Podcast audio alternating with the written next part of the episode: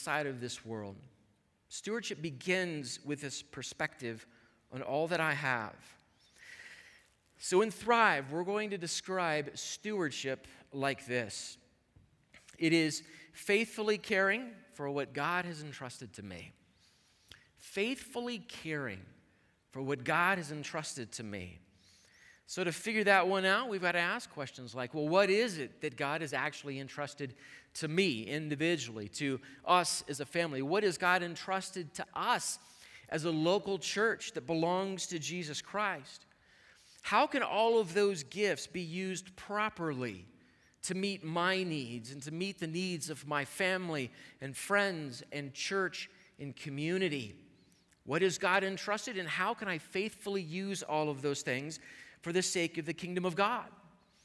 As I worked through this this week, a, a particular image just kind of kept coming to the front for me. Many of you know that I'm a very struggling gardener. Um, plants see me coming and they just begin to wilt as soon as I show up. It's, it's a lack of hope that they have, really. I think it's their fault. But that, that's a whole other story. But I've thought a lot about what it means to garden and, and how it works. And I want to use this image as we sort of open up today. Look at it like this God has created everything possible for that. He's created the earth, He has created soil, He's created the weather, the sun, the moon, and stars, the tide, everything that makes all of that work. God has created the soil. God gives us tools and God gives us intelligence. And now we get to take all of those things from the soil to the tools to our intelligence, and we can begin to cultivate a garden and make it grow and produce fruit. Now, God's given us all of these things, and it is entirely possible to take our tools and go home and refuse to do with them what God wants us to do. We can neglect the soil and we can let the, the weeds grow, or we can get to work stewarding what God has given us to produce the kind of fruit that God wants done, that God wants produced. So, the biblical model of stewardship really is this fascinating thing. But it does not begin with ownership. Stewardship does not begin with ownership, but it begins with generosity and with responsibility. So, generosity, we're going to talk about generosity this morning.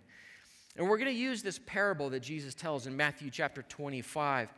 And it's a parable of a wealthy landowner who goes on a trip and leaves his servants in charge of everything that he has over his property.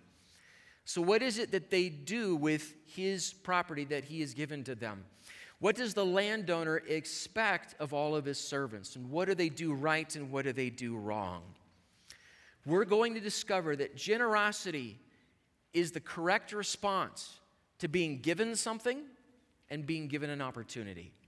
That's the correct response to being given something and being given an opportunity by God. So, we're going to talk about generosity, and then we're also going to talk about responsibility. And when we talk about responsibility as a follower of Jesus Christ for the things that He has given us, we're going to go all the way back to the beginning of creation, the, the very first moments in which humanity showed up here on earth. And we're going to talk about one of the very reasons that we were actually created the way that we were created and put in God's garden. We're going to discover that we have an utterly unique role in God's creation. And that role makes us responsible before God, but it also opens up all kinds of hopeful possibilities if we do it well. It opens up hopeful possibilities if we do it well. So, Genesis chapter 1, and that's where we're going to begin, is with responsibility. Genesis chapter 1. What we're going to read in this chapter is the culmination of the creation account. It comes right at the end of Genesis chapter 1. But the book opens, the Bible opens with these words In the beginning, God created the heavens and the earth. And then we have these days of creation, and God creates things on the first day and second day, all the way through the fifth day, and He sees and He calls it good. And we walk through all of this astounding and beautiful language of what it means for God create, to create out of nothing as the Spirit of God Himself hovers over the waters and oversees everything that God creates. And then in the sixth day, we get to God creating human beings, Adam and Eve, on that sixth day. Now, of everything that God created, now think of this for a minute. Of everything that God created, from galaxies and stars to neutrinos and electrons, whales and worms, only one thing in all creation has the image of God stamped upon it, and that is humanity. You and me, men and women, the only things in creation have been given the image and the likeness of God. Now, this makes our relationship with God unique. We've talked about different aspects of this through our series and Thrive so far. And, and when we went through Ephesians, we saw different aspects of this in these really astounding ways. God created us for relationship with Him, and our sin broke that and continues to break that. But God steps in and begins to reconcile us through the life, death, and resurrection of His Son, Jesus Christ. But He does that with humanity because we have this unique relationship with Him, created in the image and likeness of our Heavenly Father. So our relationship with God is unique. But then it also turns out that our relationship to creation itself is unique. And it makes us responsible for how we use our unique emotional and creative and intellectual gifts that come along with how we have been created. We've been given the soil to take care of. We've been given tools, unique tools to us to use for God's purposes. We've been given souls that grow in the image of Jesus Christ and to be used in unique and powerful ways. So let's read this passage about God creating human beings and let's think it through for a couple of minutes. Genesis chapter 1, verse 26. The passage goes like this Then God said, Let us make man in our image, after our likeness, and let them have dominion over the fish of the sea, and over the birds of the heavens, and over the livestock, and over all the earth and over every creeping thing that creeps on the earth. So God created man in his own image. In the image of God, he created him. Male and female, he created them. And God blessed them. And God said to them, Be fruitful and multiply, and fill the earth and subdue it, and have dominion over the fish of the sea, and over the birds of the heavens, and over every living thing that moves on the earth. Let them have dominion. Let them subdue it. Let them be fruitful and multiply and fill the earth with themselves in the job that I have given them to do. Now, this language that we read here this morning, it sounds interesting to us. We sort of our, our interest gets piqued. We wonder what on earth does this kind of vocabulary mean? And because it's interesting to us, we need to understand what God is doing, if we understand what God is up to here, it helps us understand why we are here, why we were made the way that we were made by God, and the tools that are at our disposal from physical tools, emotional, relational, intellectual, creative tools. Why did God give us these things? Now, what we just read is traditionally called the cultural mandate. The cultural mandate.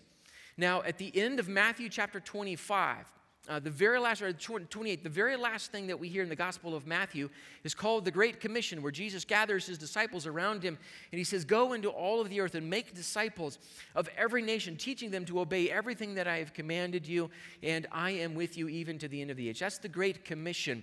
We sang about it this morning. Christ sends us into the world to make disciples of everyone that we see. That's the Great Commission. Well, the Great Commission, in a sense, begins with the cultural mandate when God says, This is why I made you the way I did, this is why I put you on earth, and this is what I want you to do.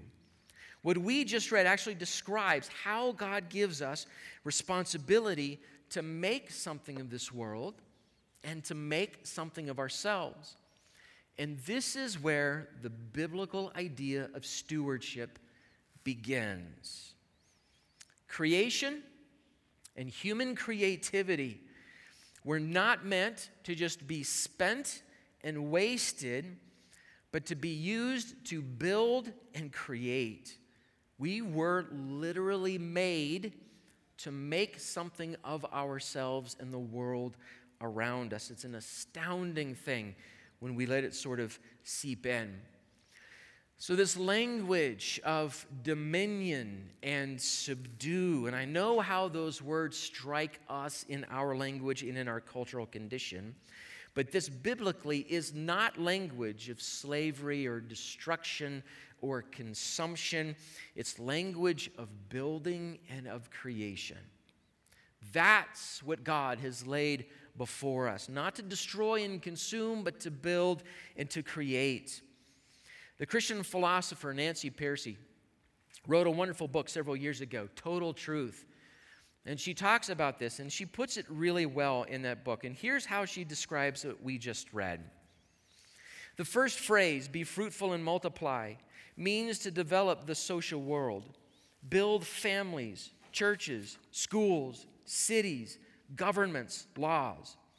The second phrase, subdue the earth, means to harness the natural world, plant crops, build bridges, design computers, and compose music. This passage is sometimes called the cultural mandate because it tells us that our original purpose was to create cultures, build civilizations, nothing less. That's a big deal. That's actually aspirational. That's something that God has called us to do. We do all of those things as stewards of the gifts that God has given us and the way that He has made us. So let's dig into this thought here for a couple of seconds. We mentioned here at the beginning of our sermon responsible stewardship begins with grace. It begins with grace. All we have has been given to us by God who we are, what we have, in the world that we live in. It's all grace, it's all gift. And we're supposed to respond to it correctly as children of God. So God put these things into our hands, and then we hold them up to the power and the will of God so that God can do with them what only God can do. This is why God put something in my hands, not so that I can grab it and drag it into myself, but so that I can hold it with an open hand up to God and allow Him to use it the way that He designed it to be used. Let's go back to the book of Ephesians for a second. Ephesians chapter 3, verses 1 and 2. Here's how the Apostle Paul speaks of the grace that he has been given. For this reason, I, Paul, a prisoner of Christ Jesus, on behalf of you Gentiles, assuming that you have heard of the stewardship of God's grace that was given to me for you. Now that's important. Paul recognizes something. I've been given something by Christ. I've been given brand new life by Jesus Christ. I've been called by Jesus Christ. I've been, given grace by Jesus Christ. The way Paul talks about how Christ has changed his life is astounding. But it doesn't become for Paul a reason for him to turn himself upon himself. It becomes for Paul a tool now that is used for your sake. God has given me something to be used for you. It's awesome. It's awesome. So, responsible stewardship begins with grace. And then, the more we track this concept through Scripture, we discover this as well. Stewardship turns into purpose and meaning. These things that the human soul hunts for. The human soul inevitably hunts for purpose and meaning. And if we don't find it in Christ, if we don't find it in God, if we don't find it in relationship with Christ and with His people, we will find other things to try to fill that void. We will try to find other ideologies and other isms to fill that thing because Christ made us for this. And proper stewardship turns into purpose and meaning in our lives. So we think of finances again quickly. God gives us the finances that we have, all of it, to make good use of it. When we tithe, when we give to the kingdom of God, we actually become a part of what God is up to. We give to a church and we're part of the ministry of the body of Christ. We give to missionaries like those that we had here last week. We give to them what they need, and then they travel halfway across the globe and they make use of what we have for the purposes of Christ. So we become stewards, not just consumers of God's gift when we do it well. And guys, we realize this. There are a lot of broken structures inside of our culture, a lot of them. So, what can happen if Christians take their gifts with them and treat them as tools to be used for the kingdom? What if Christians walked into their workplace, walked into their context, walked into their school with whatever gifts and opportunities that God has given them and treat them as tools to be used for the kingdom of God?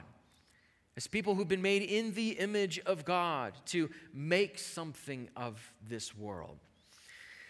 I was reminded again this week of, um, of a fascinating figure in the middle of the 20th century, a man by the name of Charles Malik. You should look him up sometimes, uh, sometime. His story is absolutely fascinating. So, Charles Malik is a Lebanese man, a Lebanese philosopher, a Lebanese diplomat in the middle of the 20th century. Charles Malik became the president of the UN Commission on Human Rights. Charles Malik became the president of the UN General Assembly in 1958. Charles Malik is responsible for the Universal Declaration of Human Rights, written in the middle of the 1950s, I believe.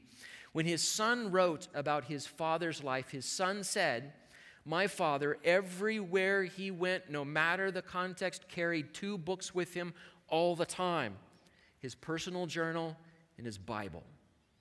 That's what he carried with him all the time. That's the lens that he used to walk into life as a philosopher, to walk into life as a diplomat for his nation, to walk into what God gave him at the UN, the Declaration of Universal Human Rights.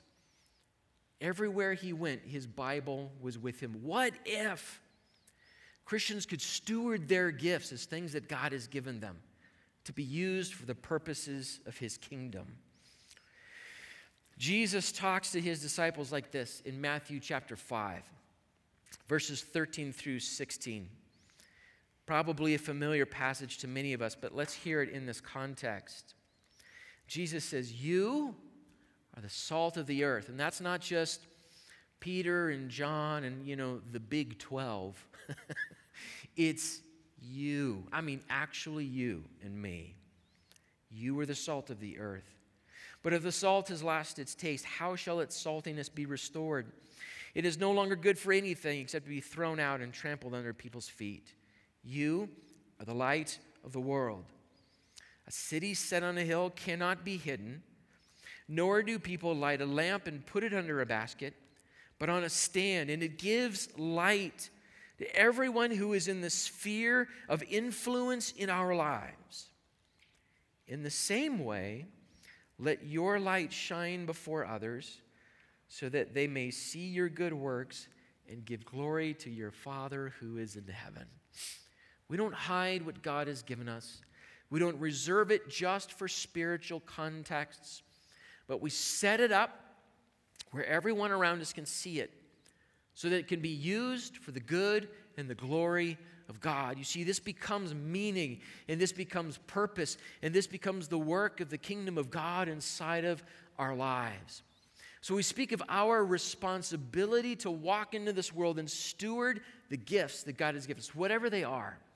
And that responsibility very quickly turns into even the discipline of generosity. What does it mean to engage with generosity with the gifts that God has given us.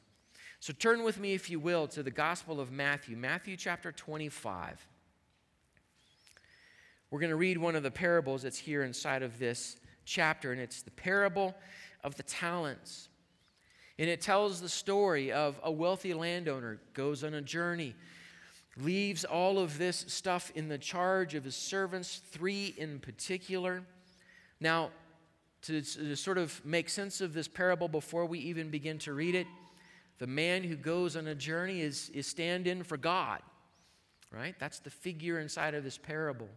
The servants who have been given stewardship over his estate are you and me. So, what is it that the landowner expects? What is it that God expects of us until he returns? So we're going to read a chunk of this parable, Matthew chapter 25, beginning in verse 14. And let's just hear what Jesus says. And he's speaking of the kingdom of God. For it, the kingdom of God, will be like a man going on a journey who called his servants and entrusted to them his property. To one he gave five talents, to another two, to another one, to each according to his ability. Then he went away. He who had received the five talents went at once and traded with them and made five talents more. So also he who had the two talents made two talents more.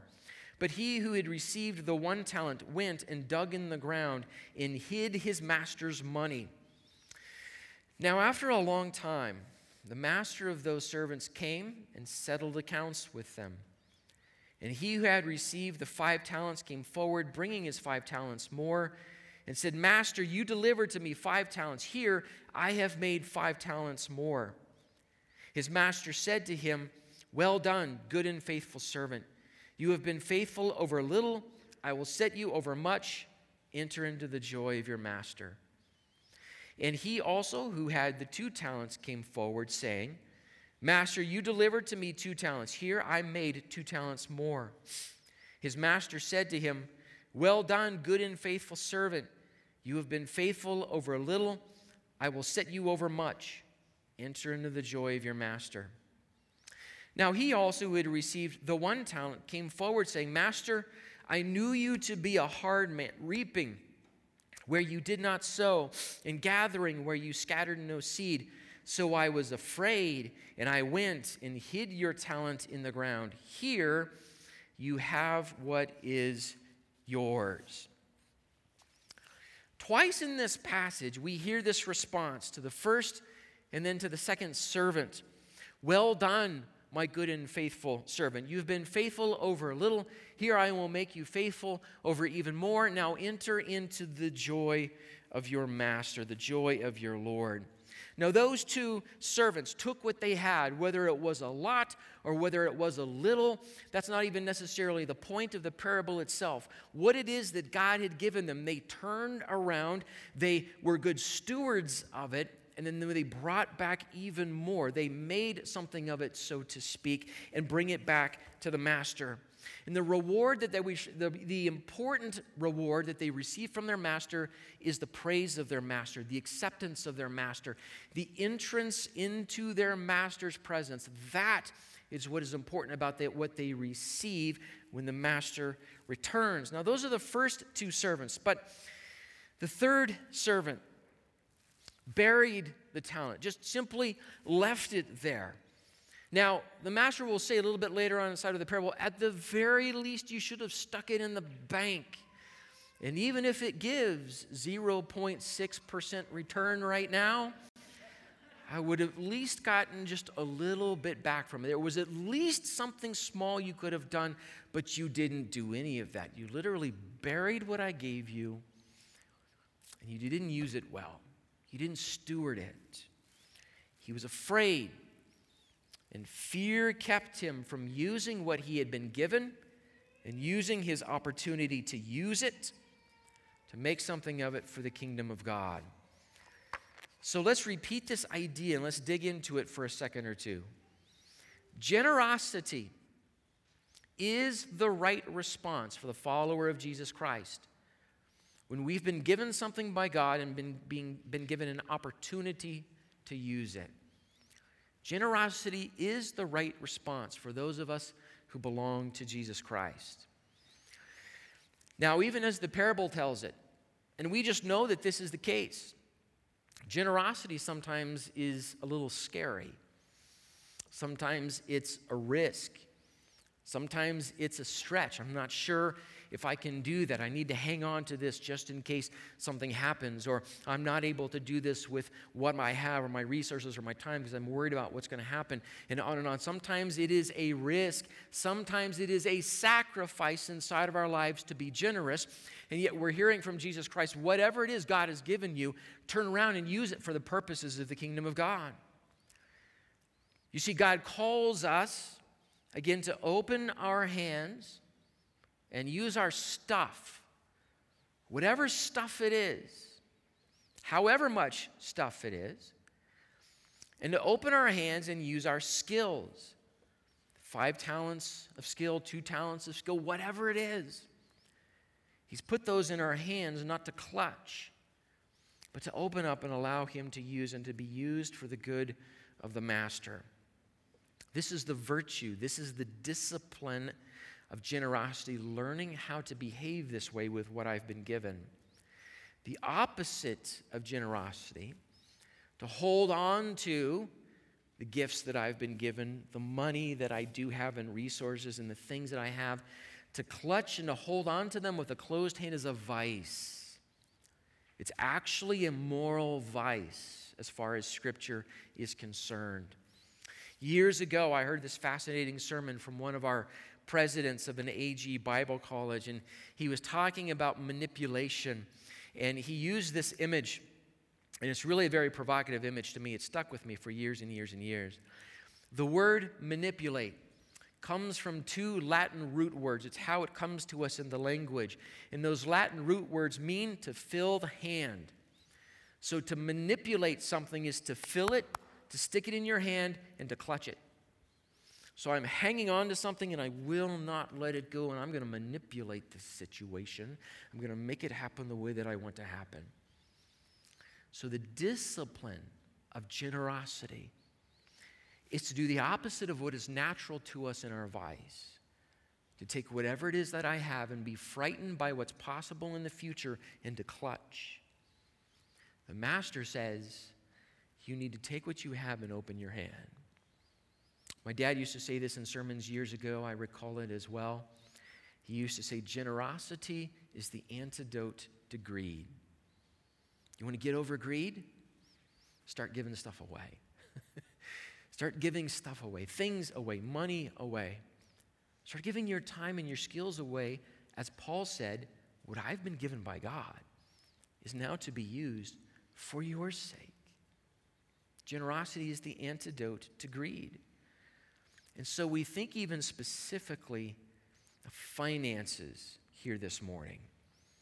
That is at root what is going on inside of the parable that we read. And it is an incredibly important topic in Scripture about how our hearts work, about how generosity, responsibility, and stewardship work. Our money, the money that I have, all of it is God's gift to me. All of it is God's gift to us. The biblical model for giving often uses this term first fruits. This is the vocabulary that is used throughout the Old Testament, even makes its way into the New Testament when, when Scripture begins to talk about how you give away what you have. You give away what Scripture calls first fruits. The first thing you give is you give to God. So the image that's often used is right off the top of that paycheck, so to speak. Right off the top, the first thing that I do is I tithe and I give to God and to His work and to His kingdom. And that becomes a reminder to me, that turns my perspective into if I take it off the top, then I'm teaching myself that everything below that is God's anyway.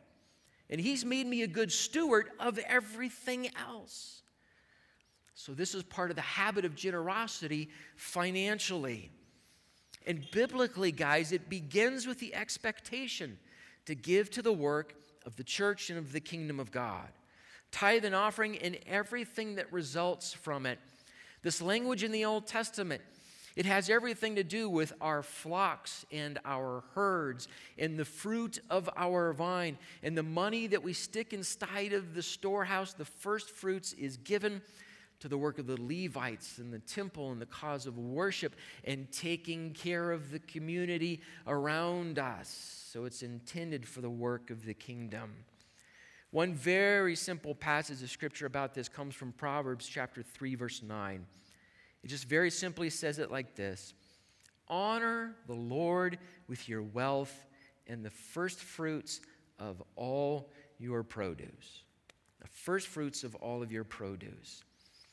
So, this is the perspective that turns us from ownership to stewardship. A biblical point of view says, I don't own what I have, I'm a steward of what I have. And I'm a steward of this for the good of the kingdom of God. Recognize this as well. And I think something like this is important for us to hear biblically, again, inside of our cultural context. Biblically, the creation of wealth is not an evil. It's not. But we are called to use it wisely and in a way that honors Christ. The use of wealth is what becomes stewardship or greed. Someone who only has, and we put it like this sometimes, guys, because this is the biblical model. Somebody who only has two pennies to their name can be just as greedy about those two pennies as someone who has $2 million to their name. Someone with $2 million to the name can be open and generous and responsible and full of stewardship and still have that. Guys, it's a, it's a, it's a, it's a matter of what's going on inside of our perspective, our heart, our use of the gifts that God has given us. So we open our hands to allow God to use us and our gifts. And scripture teaches us that on top of that, we proactively engage our neighbor with what we have for the good of the kingdom of God. A very provocative passage of scripture about this comes from Jeremiah chapter 29. God's people have been taken into exile, they're slaves in the land of Babylon. Through the prophet Jeremiah, God writes them a letter in chapter 29. And he tells them, You're going to be here for a while. So here's what I want you to do. Listen to what God tells his people to do, even as exiles in a foreign land. Jeremiah 29, verses 5 through 7. Build houses and live in them, plant gardens and eat their produce. Take wives and have sons and daughters. Take wives for your sons and give your daughters in marriage that they may bear sons and daughters. Multiply there. Now, you get the sense we're going to be here for a while, so we're going to make the best of it. We're going to build the kingdom of God while we're here. Multiply there and do not decrease, but seek the welfare of the city where I have sent you into exile. And pray to the Lord on its behalf, for in its welfare you will find welfare. However long you are here, I need you to take everything that you have and seek the welfare of your city. I need you to do what's right for your family. I need you to do what's right with the earth that I have given you. I need you to work for its welfare. I need you to pray for its welfare. Because it's going to mean the good of the kingdom of God for all of us, Jeremiah says. So, generosity is the right response for the Christian when we've been given something by God and given an opportunity to use it. And then this is important as well. Generosity is actually good for the soul. Of course, a pastor would say that. Generosity is good for the soul. It has been noted over and over. If you read this sort of thing about cultural trends and, and uh, counseling trends and therapeutic trends, uh, social trends in our world today, it's been noted over and over. It's a common reality. We are the wealthiest nation on earth, and we are the most depressed nation on earth. In what feels like this bizarre paradox, the more we accumulate stuff, the more we prescribe antidepressant drugs. That seems odd unless we understand that things don't take the place of God. But notice, notice this, guys. Notice this is perception for us. This is a teaching moment for us. The human soul was designed to be filled by God and God alone. That's the only thing that will satisfy the human soul's desire for meaning and purpose and hope for the future. And when the human soul denies God that place in its heart, it will inevitably try to fill it with stuff or ideas or people or behavior, and it always falls short we know instinctively that things don't satisfy us the way God can. There needs to be in the human soul some sense of purpose and meaning and hope and responsibility. But we've noticed this already in what we have read today. God literally made us, designed us to turn ourselves outward and to make something of the world around us. And to take whatever gifts God has given us and say, God has given this to me for you. This is how we were made. And this is how we will thrive as people of God. To make use of our things and gifts for the good of our family and friends and church and community. In fact, this is such a, this is such a, a, hardwired reality in the human soul. Research has seen this in really interesting ways. When people give, sometimes even sacrificially give, when they give of their money and resources, when they give of their time and volunteer and things like this, giving is tied to lowering blood pressure. Sounds nice. Giving is tied to lowering depression rates. It's actually tied to lowering stress levels. Giving actually releases a lot of the chemicals in our brain that make us feel better. It's like dopamine being released inside of our brains when we give and we see the results of our giving in other people's lives. This is such a known reality that it's actually been given a name. It's called the helper's high. Isn't that a cool little phrase? It's not surprising to us, though, because God actually hardwired us to act this way, to steward things this way. So, giving is actually good for, generosity is actually good for our souls. And then, guys, I want to return to this thought that we opened up with at the very beginning, and I want to think it through. And th- this is how it struck me today. Ah, this is how it struck me this week. Our stewardship translates into hope for others. When Christians find these ways to, to steward what God has given us, whatever it is five talents, two talents, one talent whatever it is, to, to be able to, as the biblical language says, to take dominion over things, to steward things, to be fruitful and multiply as we engage in things. Faithful stewardship is actually good for the hope of others as well. It translates into hope for others. It's probably easiest to see this truth when we give financially. We see that it helps others in very intense ways even if for a short period of time. Sometimes that kind of gift is a lifeline to people in a moment of need. So we see it clearly that way. But stewarding our gifts and lives will enrich the lives of others. It's the way God designed things. We live like we are part of the kingdom of God, and other people will begin to see the benefit. And here's how this struck me Faithful stewardship translates into hope for us and for other people. We feel the truth of this profoundly this year. It's unlikely that any of us have expressed it in exactly these terms, but the frustration, the disjointedness of our lives that 2020 has brought in all kinds of different ways we have felt the truth of this when the truth of this has been in many ways taken away from us.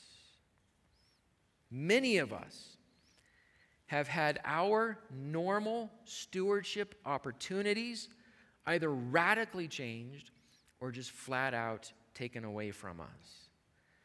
So, the pandemic and the lockdowns that ensued and that we still wrestle with as a culture affected us in ways that a lot of people just did not foresee. Work changed radically. A lot of our jobs moved online, but we learned very quickly that online is not the same as in person. How many of you teachers can attest to that being the case right now, right? Online is just not the same. Some of you lost your jobs. You didn't see that coming.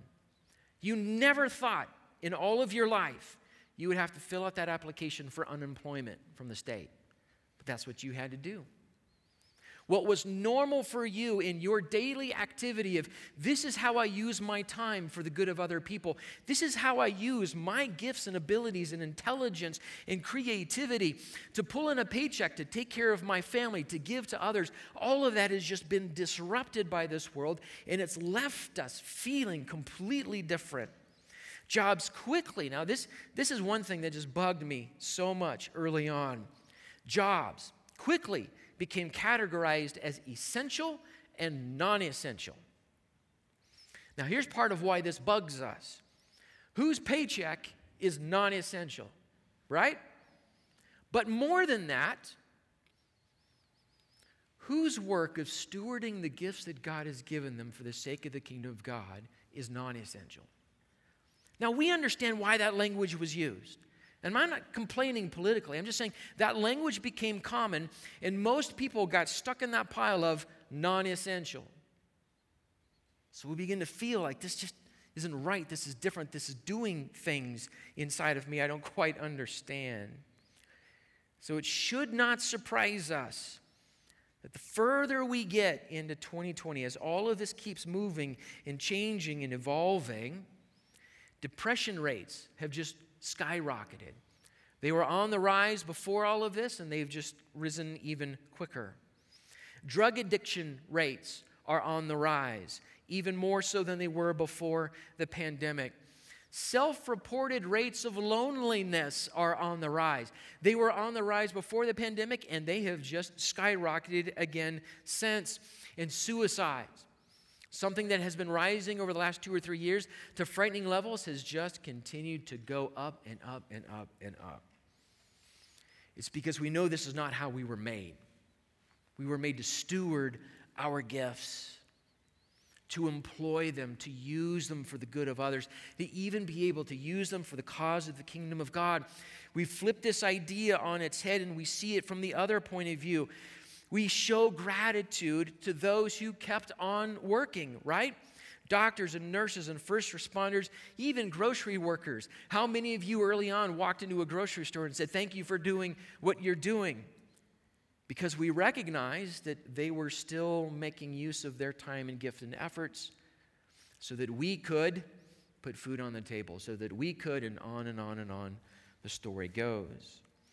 We instinctively know because God literally built it into us.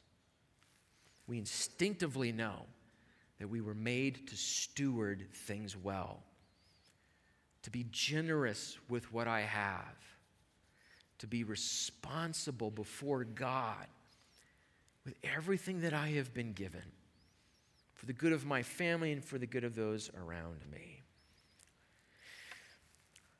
This struck me as interesting early on in the lockdowns as well. As we actually started to say we can't physically meet as a church, we're going to move online, just everything started to change. But one, one of the other things that began to happen was fascinating. Many of you changed the way that you gave. You saw a need to continue to give to the church and to give to other missions organizations and so forth. So you moved from the physical check or from cash and you moved online. Many of you actually started to give more to the church, seeing even more need for that. Guys, I am in contact with a lot of pastors about what's going on in 2020. And a lot of pastors' churches are in significant financial trouble this week because everything just fell off the edge of the map. Their budget's a fraction of what it used to be. Living Hope Church is up almost 20%. Okay? I want to brag on you guys. You changed the way you gave. Some of you gave more. Some of you gave creatively. You called us and you said, I see a need for this and I can't physically do it anymore because that's just not possible. Can we actually do this to the church? And we say, yes, this is what we're going to do. And we're actually able to turn all of that around into ministry, into benevolence, into people who had lost their jobs, into other creative ways of taking care of families whose kids are now online but don't have devices, and on and on it goes. You see, we know that we were designed to take care of each other this way. We know that we were designed to take what I have and be good stewards. Be responsible with it. Be generous with it. And when that changes, I'm going to figure out how to do this well. So, guys, this is about how God made us. This is about, and I don't use this word lightly, and I don't use this word as, as a trademark. this is how we're intended to thrive. This is how we're intended to flourish, to be good stewards of whatever it is God has given. God did create us to faithfully care for what He has entrusted to us. And when we do, we can actually become a part of the movement of the kingdom of God here and now. Let's pray.